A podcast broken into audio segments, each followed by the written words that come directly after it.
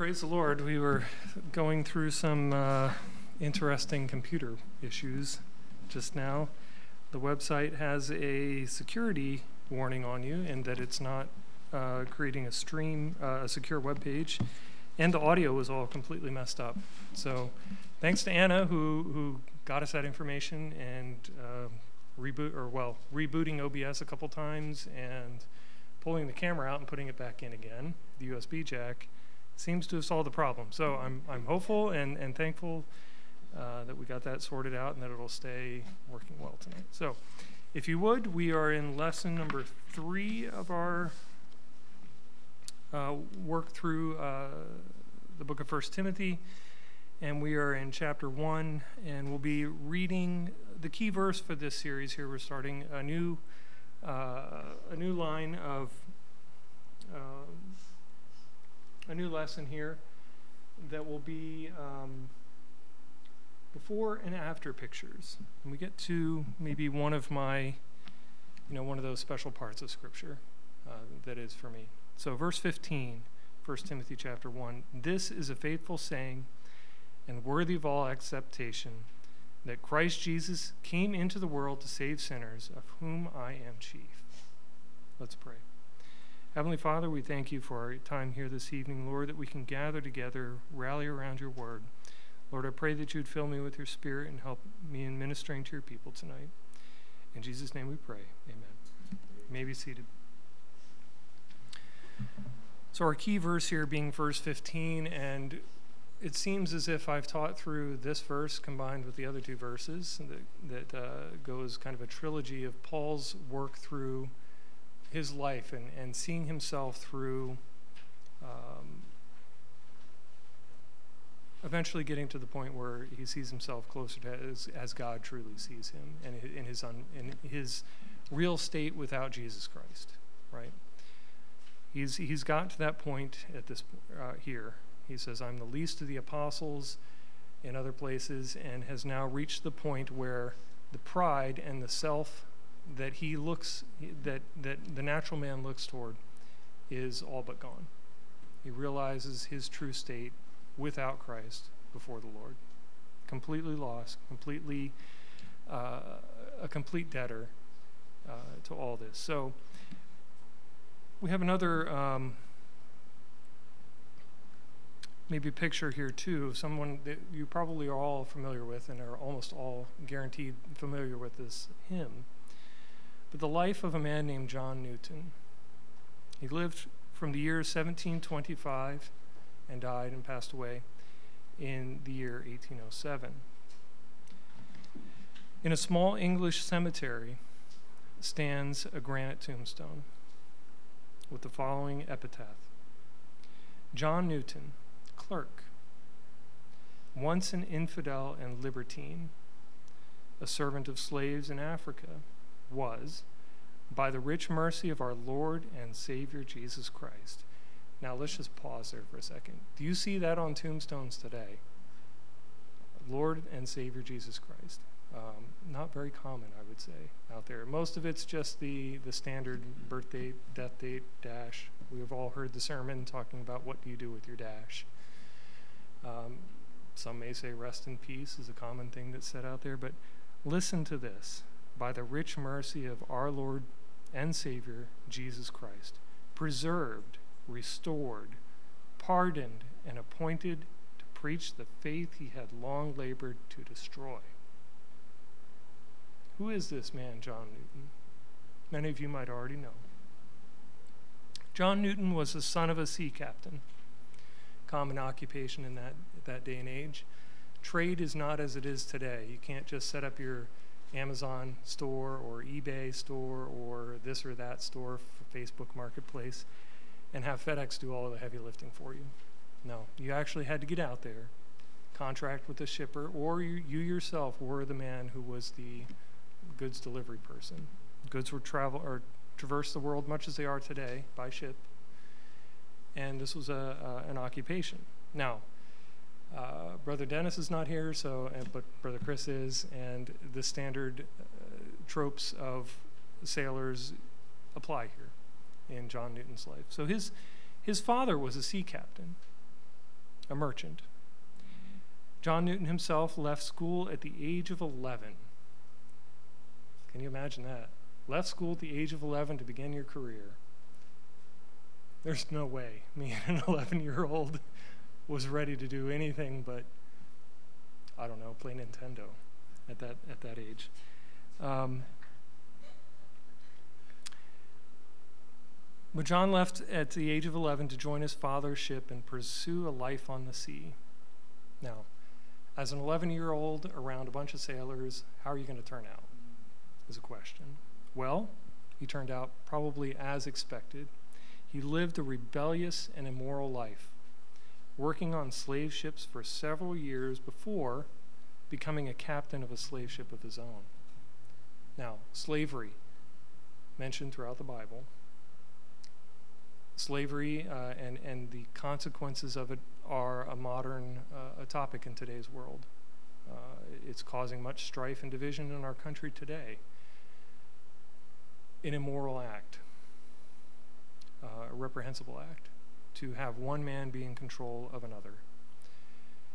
In the Bible, servant, slave, different contexts, right? The Bible also talks of servants and slaves as being those who chose to do this, but eventually were allowed to be freed. Uh, and were freed in Jubilee, and after, uh, but they also had the option to remain as that servant. Um, but we're not talking about that type of biblical servanthood or slavery in that sense. We're talking about forced servitude, where you take control over another man's life or another woman's life and you don't allow them freedom and liberty. This is what John Newton was up to. He was in the business of traveling to the coast of Africa, contracting with the slave traders that were there who sold their countrymen into slavery, packing them onto slave ships where many died, lived in abhorrent conditions, came over to slave markets to be sold, willingly knowing all this stuff. This is what you're doing. You're trafficking in human beings, bringing them over. This was John Newton's life. he was considered, I think this is a, uh, maybe, maybe a little understated here, but he was considered a despicable and hard man. Maybe, maybe just a little bit understated when you traffic in human lives. You, you, you remove liberty from your fellow man, no matter what they look like, no matter what their skin color is. One day, however, an incredibly violent storm threatened to sink his ship we read about another story of a man who was on a ship, and a, and a violent storm threatened to sink him. God used a storm in Jonah's life to get a hold of him and turn his, his, uh, and turn his actions around, turn his heart back to the Lord. And here we see, though, God has used another storm. In the midst of the storm, John Newton became convicted of his own sinfulness and began to turn his heart to God. Brother Dennis tells his salvation story of being on a submarine that was crippled and it was headed to the bottom. And if you know anything about water pressure and, and submarine hulls and you think, wow, you got so many odd inches thick of steel and you're going to be great, it doesn't work that way. We have deep diving submarines in this country uh, they don't tell us what the real depth is, but some of them go to, I believe, 1,800 feet below sea level. What a lot of American ships can go to, submarines can go to. How deep? Does anyone have any idea how deep the ocean is in, in many spots? Many times deeper. Uh, Marianas Trench, more than 20,000. Seven, seven miles deep is the deepest. So uh, we're, we're talking about deep, crushing depths. So, on his ship during this storm, John Newton became convicted of his own sinfulness and began to turn his heart to God. Several, several years later, he felt the call to preach and entered the ministry. A man who was once taking the liberty of others, treating them wickedly, despicably, uh, treating them as something less than human, has now had a change of heart. He's had that conversion and change of heart where his sinful desires that he was looking for and, and longing after and, and, and, and seeking after have been passed away. And he's turned to the Lord Jesus Christ for salvation. And once you do that, once you believe on the Lord Jesus Christ, there's no going back. There's no contentment in a sinful life.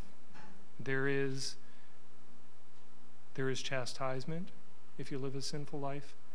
But then if you consider here too our verse uh, verse 15 of, of whom I'm chief uh, in 1 Timothy here and that Jesus Christ came into the world to save sinners. If you realize truly where you are as an individual, as a sinner, as a sinful being, and you understand, and you, I, don't know that well, I necessarily comprehend all of that yet, but if you begin to understand your sinfulness and how great of a thing that Jesus Christ had done for dying on the cross and taking the penalty of sin for you, giving you that forgiveness freely, freely offered to you if you only exercise your faith and belief on Him. That when that happens, that change of heart, changing from your sin, sinful nature and desiring sin and turning to the Lord Jesus Christ for, for forgiveness of sin, now we have a choice. We can choose to serve sin or we can choose to serve Christ.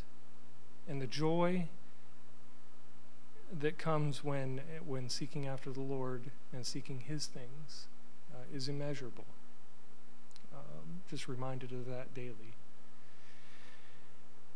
So here we have John Newton. He's, he's felt the call to preach and he's entered the ministry. Newton devoted his life to serving the Lord and abolishing slavery. A man who once drove ships to Africa and, and to America and to the, to, the new, to the New World to deliver his fellow man into slavery is now fighting against that. He sees the evil and the ill that is there. And a man who was once seeking after the sin of slavery is now seeking after the Lord and his righteousness and to do right to his fellow man. Newton devoted his life to serving the Lord and abolishing slavery. When he couldn't find enough hymns to suit him, this man is all in. He's preaching, he's singing. You know, I'll, I'll tell you a personal story. I think I've mentioned it here before too, but for me, you know, I'd, I'd grown up going to church as a kid, wasn't saved until I was 28, almost 29 years old. I don't know that I ever sang in church. I, I, I, can't remember.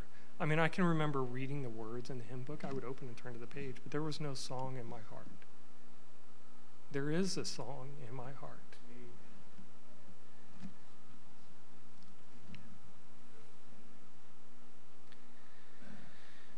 So when John Newton couldn't find enough hymns to suit him, he began to write his own. One of the most popular is his autobiographical Amazing Grace, which expounds on God's wondrous power to transform lives.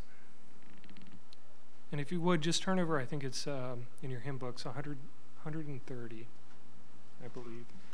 I'm not going to sing tonight. I don't know that I'd be able to make through a song tonight, right now, but. um,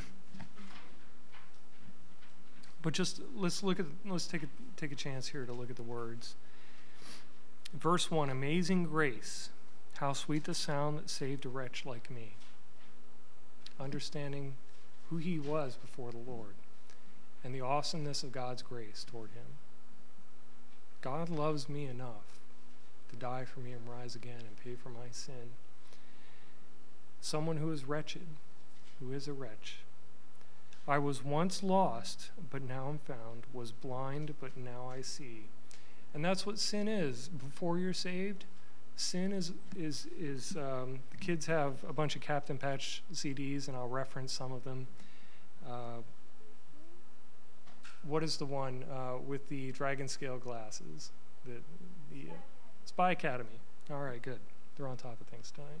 Spy Academy. The the the, uh, the the queen or the prince is wearing dragon scale glasses. She's blinded to see the, the, uh, the reality around her. The reality of, of the deception of sin is the allegory that's being played out in this.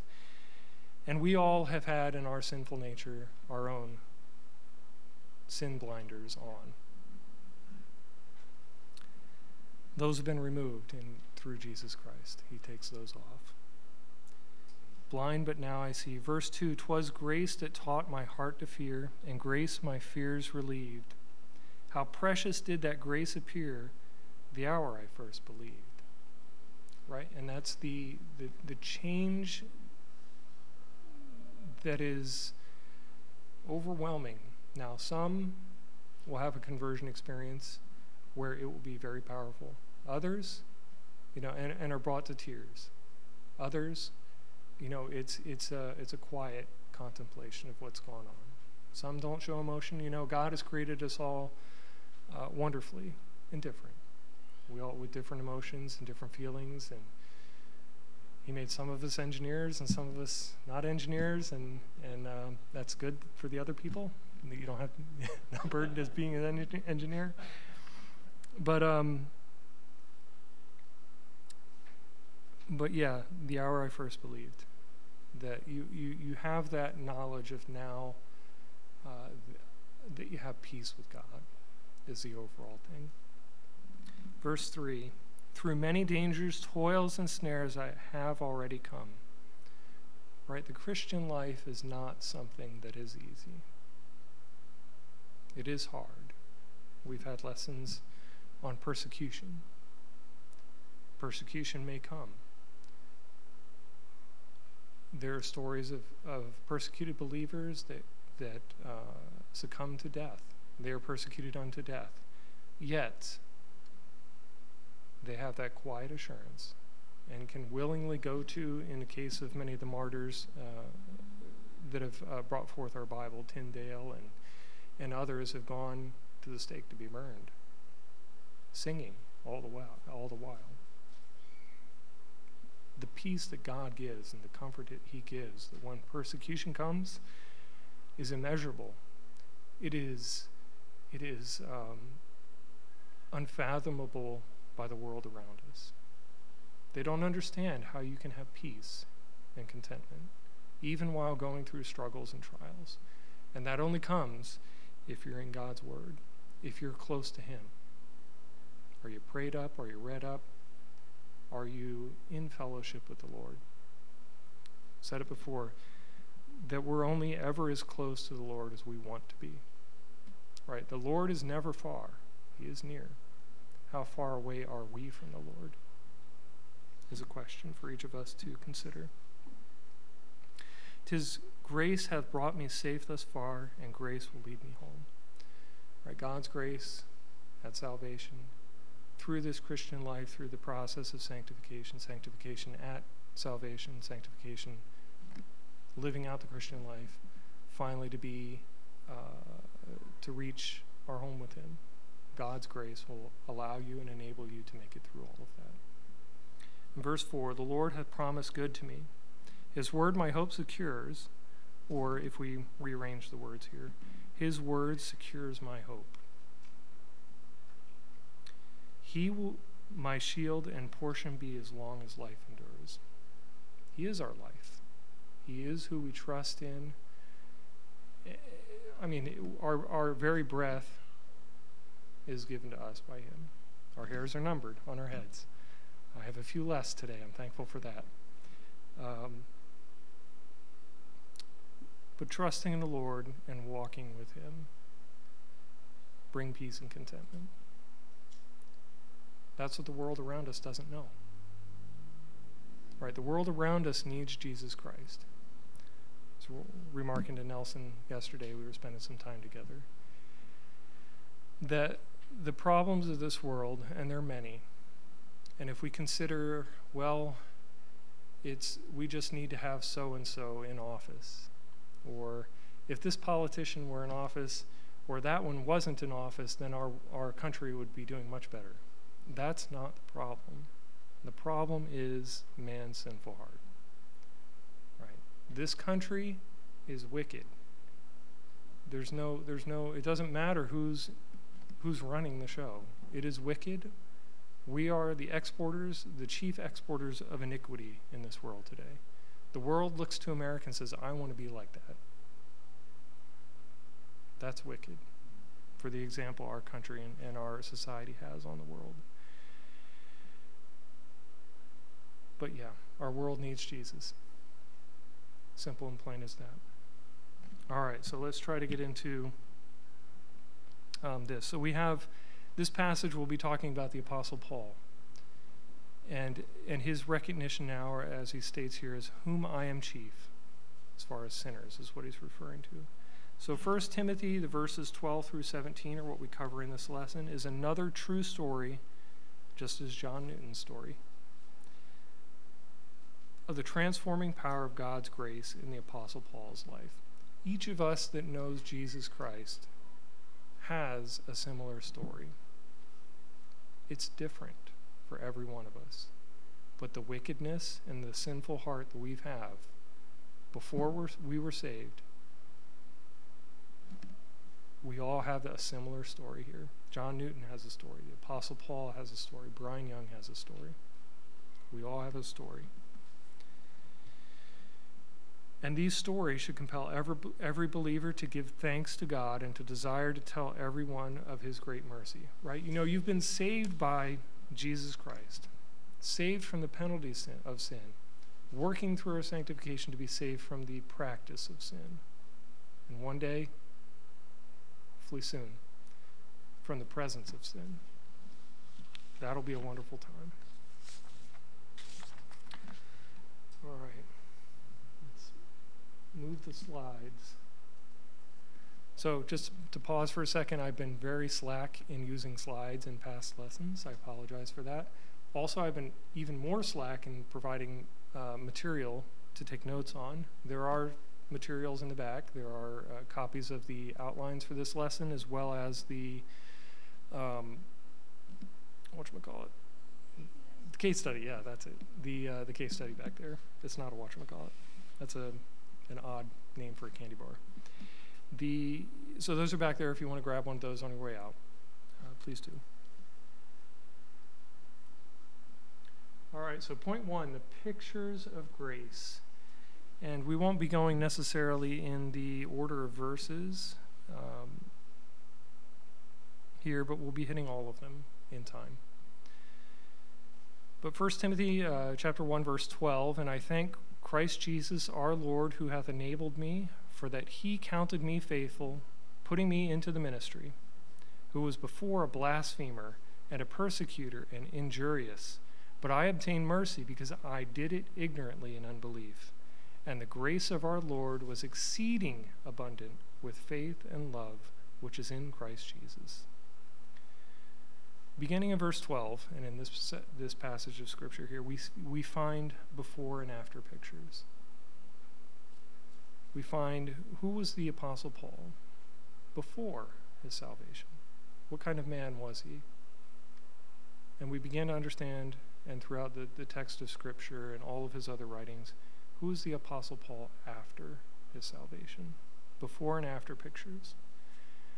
These describe a total life change in the Apostle Paul. You don't have the Lord Jesus Christ and the Holy Spirit come up and take residence in, inside you and there not be change. He will work to cleanse the cup right from the inside, that the outside might be clean also. this is you don't you don't have a person be saved and not have that change occur. That change will occur. For some, as we yield to him, it will occur faster or slower. But you will be changed. You will not be the same person after being saved. In the Apostle Paul, we see that total life change, both that life change of eternal life, his eternal destiny, was changed. His temporal life, as we see through his writings, was also changed. And this was brought about by God's amazing grace.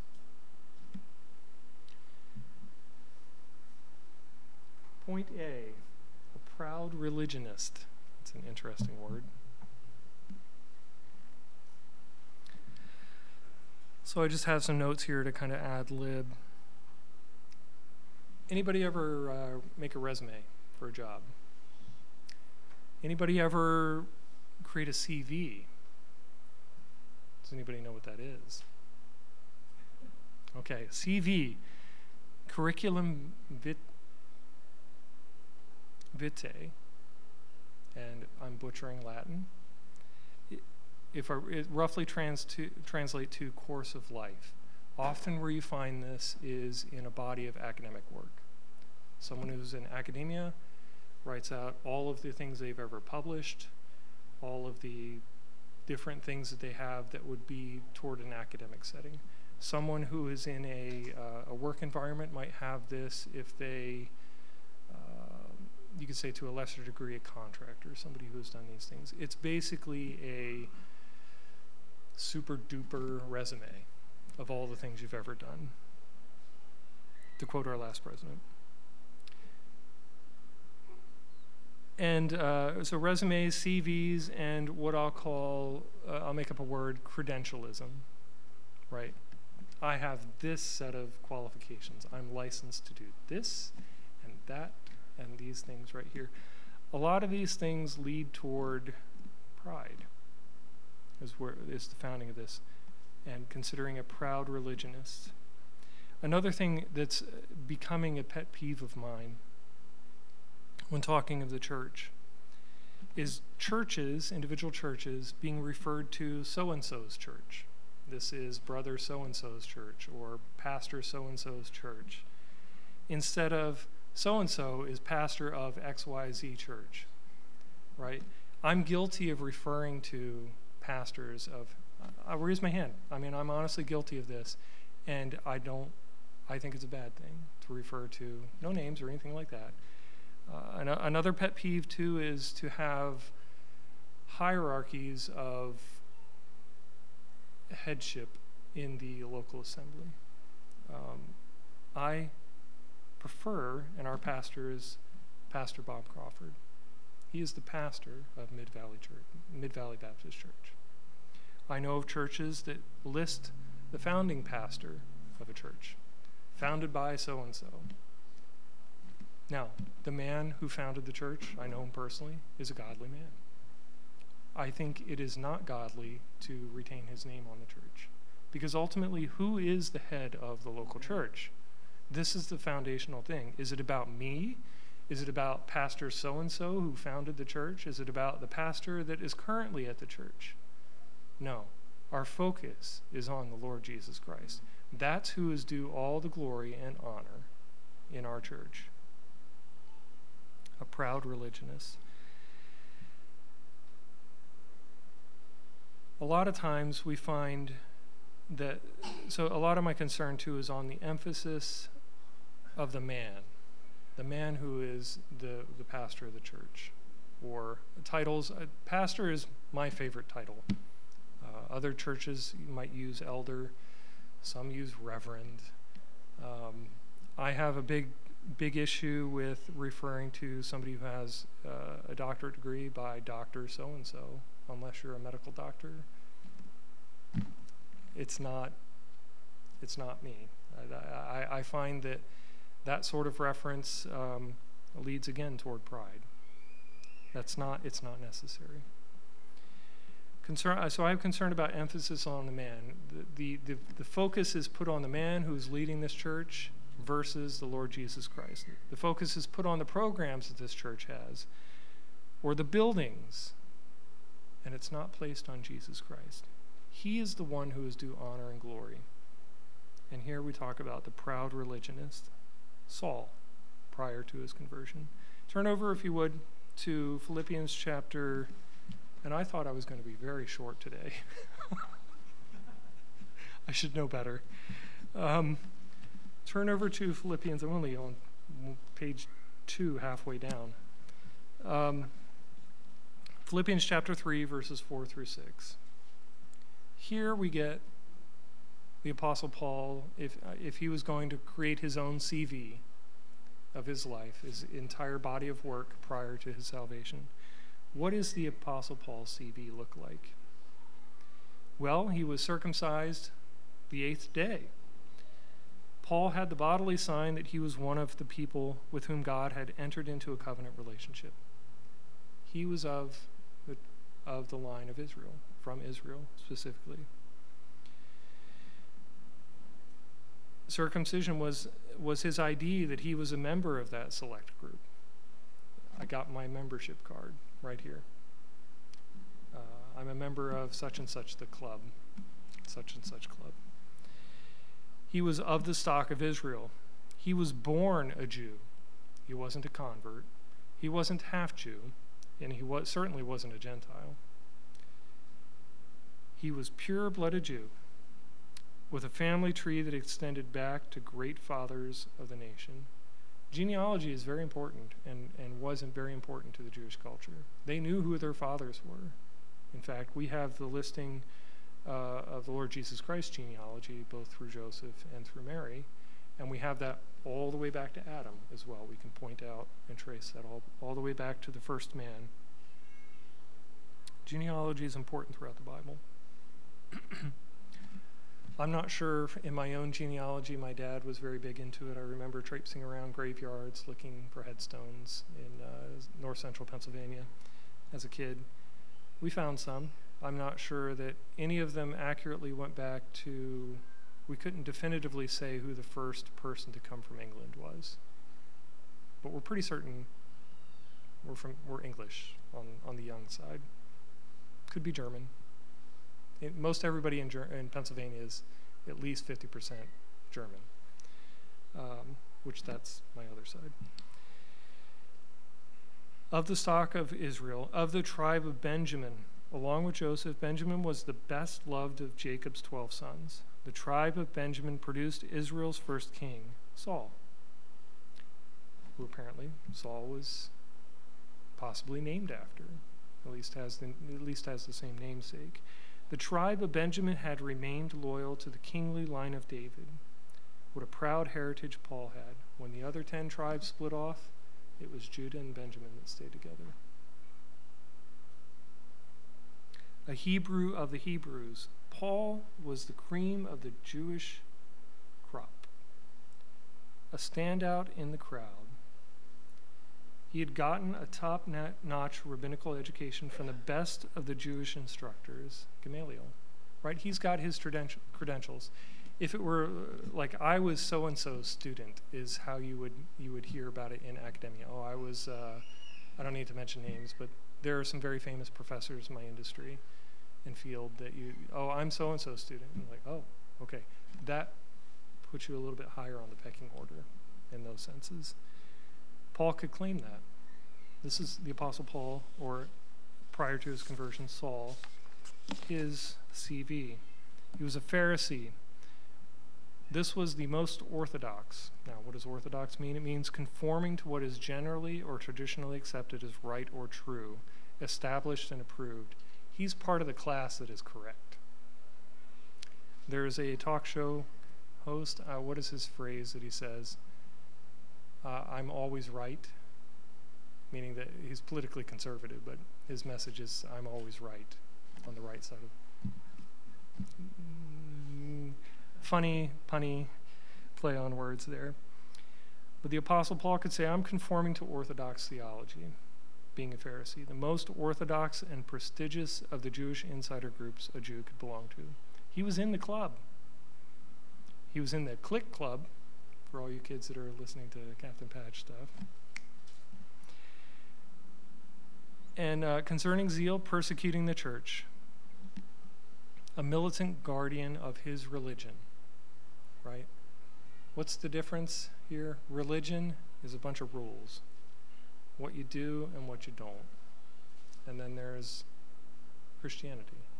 There's, there's Christianity and Jesus Christ and the relationship you have with Him. And then there's everything else. Religion has you trying to do things in order to reach God. Jesus Christ is God reaching man. That's the major difference. He was a militant guardian of his religion. Paul responded forcefully to any threat to Judaism. He's like, let me at him. He's the attack dog of the Pharisees. Let me at him. Give me the letters to Damascus. I want to go there and, and persecute me some more of Christians. But he was blameless, right? From a human perspective, he kept all the laws that he knew of in painstaking detail. When he sinned, he provided the correct offering for the sin that was the law prescribed. As far as the law was concerned, he was considered blameless. Sinless? No. Blameless? Yes. Paul's religion consumed his life. This was what he was about.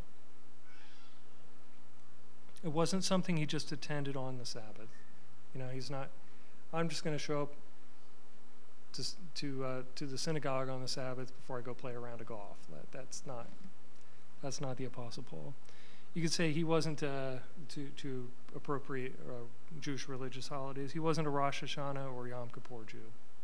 I'm just going to go there during these two things. Or we would say in, in Christianity, a Christmas and Easter Christian, right? Anybody know any of those? I know a few of those. He was devoted, he de- and he devoted his life to his religion, to his religion, to the rules and the things that he thought he was doing right. Because he was of that group. We're always right. He was proud of his zeal, right? That pride, that's the, uh, the thing that, that bites you. You know, uh, making the sports analogy, there's no I in team. There's an I in pride, and it's a really big one, right in the middle. He devoted his life to his religion, and he was proud of his zeal. To change his mind on his religion would take something radical.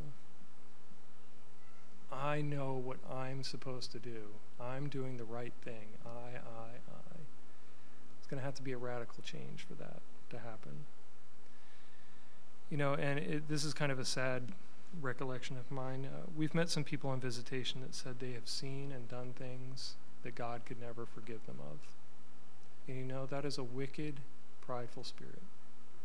That God's not merciful enough and doesn't have enough love toward them, even in their sin, they think this, that God can't save even them. That's a pitiful state. But it is also just as wicked and prideful as the person who is self righteous, the self righteous do gooder. Well, I help the poor. I do this and I do that. And when I get to, I was listening to, to Vernon McGee's uh, lesson through this, and he was talking about a man who he had met on his deathbed. Said that, well, yes, I was doing all these good works. And when I get to, I'm going to go have a conversation with God. He's going to let me in heaven. I'm going to be all right. no, you're not. No, you're not. If anything, that just shows your prideful heart and your need for a Savior. But here, these people that, that have said they can't see and do, they've done things and they've seen things and they can't believe that God would ever save them from it. The question I would ask is Have you ever heard of a man named Saul of Tarsus? Let me tell you about this man. And you know, because we're getting closer to the end of time here, let's talk about the man Saul of Tarsus and what kind of man he was and how great of a God we serve, that his mercy is so greater than we could ever imagine, his grace so bountiful and infinite to be able to save a man like the Saul of, Tar- Saul of Tarsus and a man like me. All right, let's pray. Heavenly Father, we thank you for our evening here tonight. Lord, we thank you uh, to begin this lesson. Lord, I pray that you would help us uh, to just draw closer to you, to, to understand our sinful heart, who we were before we were saved, who we are now if we know Jesus Christ as Savior. And Lord, allow our your love toward us to fill us that we may love you back and, and grow closer to you each day, Lord, that our joy might be fill, full. Lord, I pray that you continue to guide us uh, through these lessons. In Jesus' name we pray. Amen.